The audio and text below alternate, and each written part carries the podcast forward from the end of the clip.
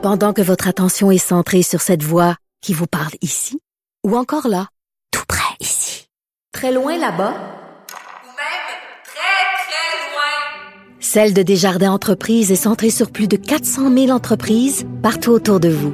Depuis plus de 120 ans, nos équipes dédiées accompagnent les entrepreneurs d'ici à chaque étape pour qu'ils puissent rester centrés sur ce qui compte, la croissance de leur entreprise.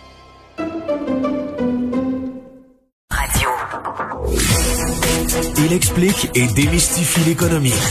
Pierre-Olivier Zappa, à vos affaires. Bonjour Pierre-Olivier.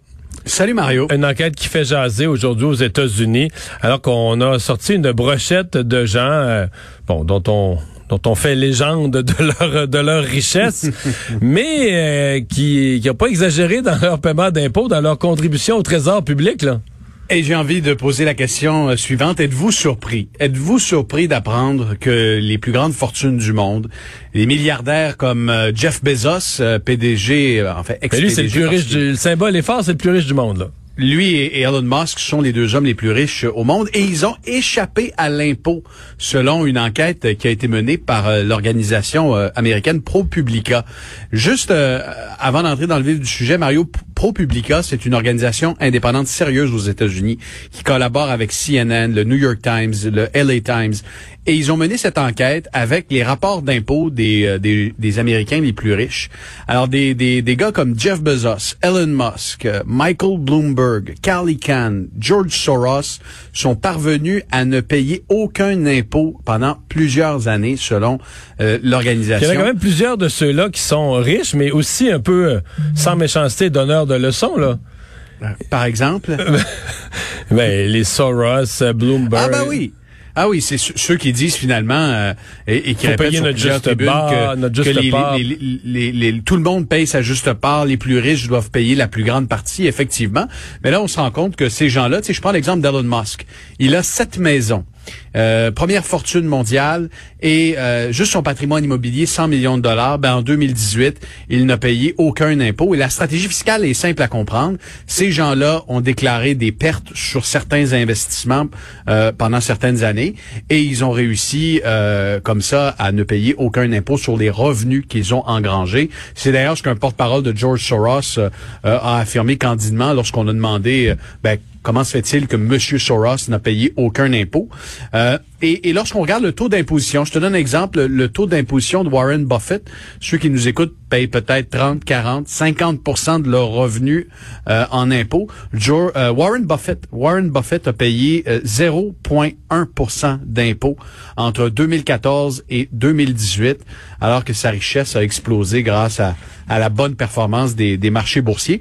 on regarde même un gars comme Jeff Bezos, fondateur d'Amazon, Mario. Euh, en 2011, il n'a pas payé d'impôts. Et euh, il a même reçu un retour Mais voyons. Entre autres, ouais, entre autres. Vaut mieux en Écoute, euh, il a des enfants hein, et il y a des généreux crédits d'impôt pour les enfants. Alors, il a demandé, entre autres, un crédit d'impôt de 4000 dollars pour ses pour ses enfants. Alors, fait que là, il attendait, il disait aux enfants, on peut pas aller en vacances. Là, j'attends mon chèque du gouvernement, mon crédit d'impôt. J'attends mon gros retour d'impôt. Alors, euh, ça et, et, et c'est une étude, et c'est une enquête, Mario, qui, qui, qui est diffusée alors qu'aux États-Unis et partout dans le monde, on débat sur euh, l'imposition des multinationales. Faut-il avoir un taux d'imposition euh, uniforme partout à travers le monde pour éviter euh, les échappatoires fiscaux? On, on, a aussi un débat au sortir de la pandémie. Est-ce qu'on doit taxer le patrimoine? Est-ce qu'on doit, c'est quelqu'un qui vaut 100 millions de dollars, par exemple, est-ce qu'on devrait taxer son patrimoine comme certains pays européens le font? Il y a des pour, il y a des contre, mais là, lorsqu'une enquête comme ça nous démontre que les, gens les plus riches du monde ne payent pas une scène d'impôt pendant que le travailleur moyen qui se lève à, 5 heures le matin, euh, qui a trois enfants puis qui peine à joindre les deux bouts, lui euh, donne une bonne partie de sa paye en impôt. Euh, c'est assez frustrant quand même. Ouais. Ouais. Non, c'est vrai que ça alimente le débat et puis ça, ça, ça soulève un peu aussi toute la question, là, tu sais, des, parce que c'est comme des, des, des, des, règles, les pertes. On dirait que c'est fait pour des petites PME ou c'est fait des entrepreneurs, là, mais qu'à un moment donné, deviennent tellement gros que tu mets des équipes d'avocats de fiscalistes à utiliser ces règles-là, puis euh, tu, euh, tu peux faire, tu peux réaliser de petits miracles. Le bal définissant, Monsieur euh, Legault qui a donné un feu vert tout à l'heure, tu penses qu'il va représenter un défi pour certains? Bonne chance, bonne chance pour organiser les balles de finissant à compter du, du 8 juillet. J'ai lâché quelques coups de fil à des, euh, des organisations qui se spécialisent dans les balles de finissant.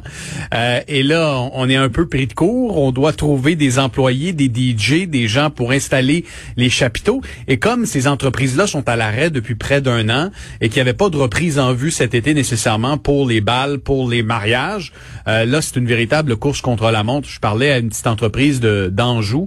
Euh, écoute, Mario, ils sont déjà sur le téléphone pour trouver des chapiteaux et ils vont récupérer les chapiteaux dans les centres de vaccination et les centres de tests de dépistage. Tu sais, là, pendant l'hiver, on installait des chapiteaux à l'extérieur pour que les gens viennent se faire tester euh, dehors, peu importe la météo. Là, on, est- on va chercher les chapiteaux, on récupère ça en vue de l'organisation des, des balles de finissant. En moyenne, un bal de finissant coûte à un papa et une maman autour de 500 dollars pour les enfants.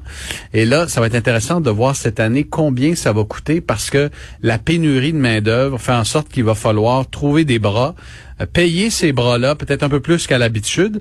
Euh, le budget, euh, en fait, tu, tu vois, c'est intéressant. Les mamans dépensent souvent plus que les papas lorsque vient euh, le temps de, de dépenser pour Oh. le budget. Là, c'est six- maman est prête à payer 600 dollars, papa est plutôt prêt à payer 430 dollars. Et au Canada, on, on, on a C'est que l'idéal, là, c'est que maman va acheter la robe avec sa fille, puis euh, papa ne sait Papa jamais. loue la limousine? Non, papa ne sait jamais comment ça a coûté.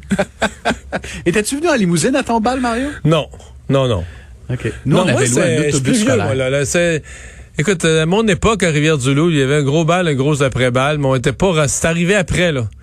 Je veux dire, Ok. même les robes, tu sais, il y a eu une coche à un moment donné là, sur le bal euh, les années. Moi, mon bal, mettons, c'est 1987. Là. Je te dirais entre 95 puis 2000, là, il y a comme eu une coche au niveau de de, de, de, de ce que tu fais, puis de la grosseur, puis de la dimension qu'on y donne. Certains diront de l'exagération. Bon, tant mieux si les gens peuvent se le permettre, ça leur fait ça leur fait plaisir. là. Mais non, euh, j'avais un habit. euh, j'avais un habit. Mon veston était blanc en coton, puis j'avais un pantalon menthe.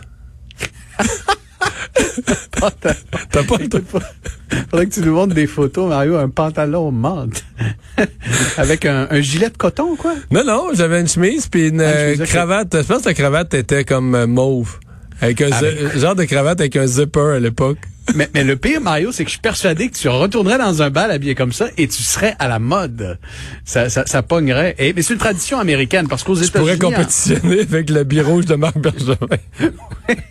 mais c'est quoi? Je suis pas sûr que Marc Bergevin a payé le même prix que, que, que- que Non, ton soute. non, non, non, non. euh, mais c'est une tradition américaine. Aux États-Unis, en terminant, Mario, les, les Américains dépensent à peu près l'équivalent de 1500 dollars canadiens pour le bal. C'est trois fois plus que ce que les Québécois euh, dépensent. Et, euh, et cette année, euh, ben, en fait l'an dernier, euh, avant la pandémie, euh, les, les parents assumaient 76% de la facture Ah ouais. du bal de finissant. Alors, faut prévoir un petit budget cette année. Ça pourrait être un peu plus cher. Les pantalons à la menthe, Ouais. euh, les pantalons couleur menthe, ça coûte pas si cher que ça. Non, ça c'était pas si pire. Puis à l'après-balle, on buvait de la Molson Golden. Fait que décidément, les pantalons mentent, la cravate avec un zipper, la Molson Golden, tous ceux qui ont moins de 47 ans présentement pensent que je raconte un complot. C'est pas vrai. Merci Pierre-Olivier. Il y a pas de quoi. Bonne soirée. Bye bye.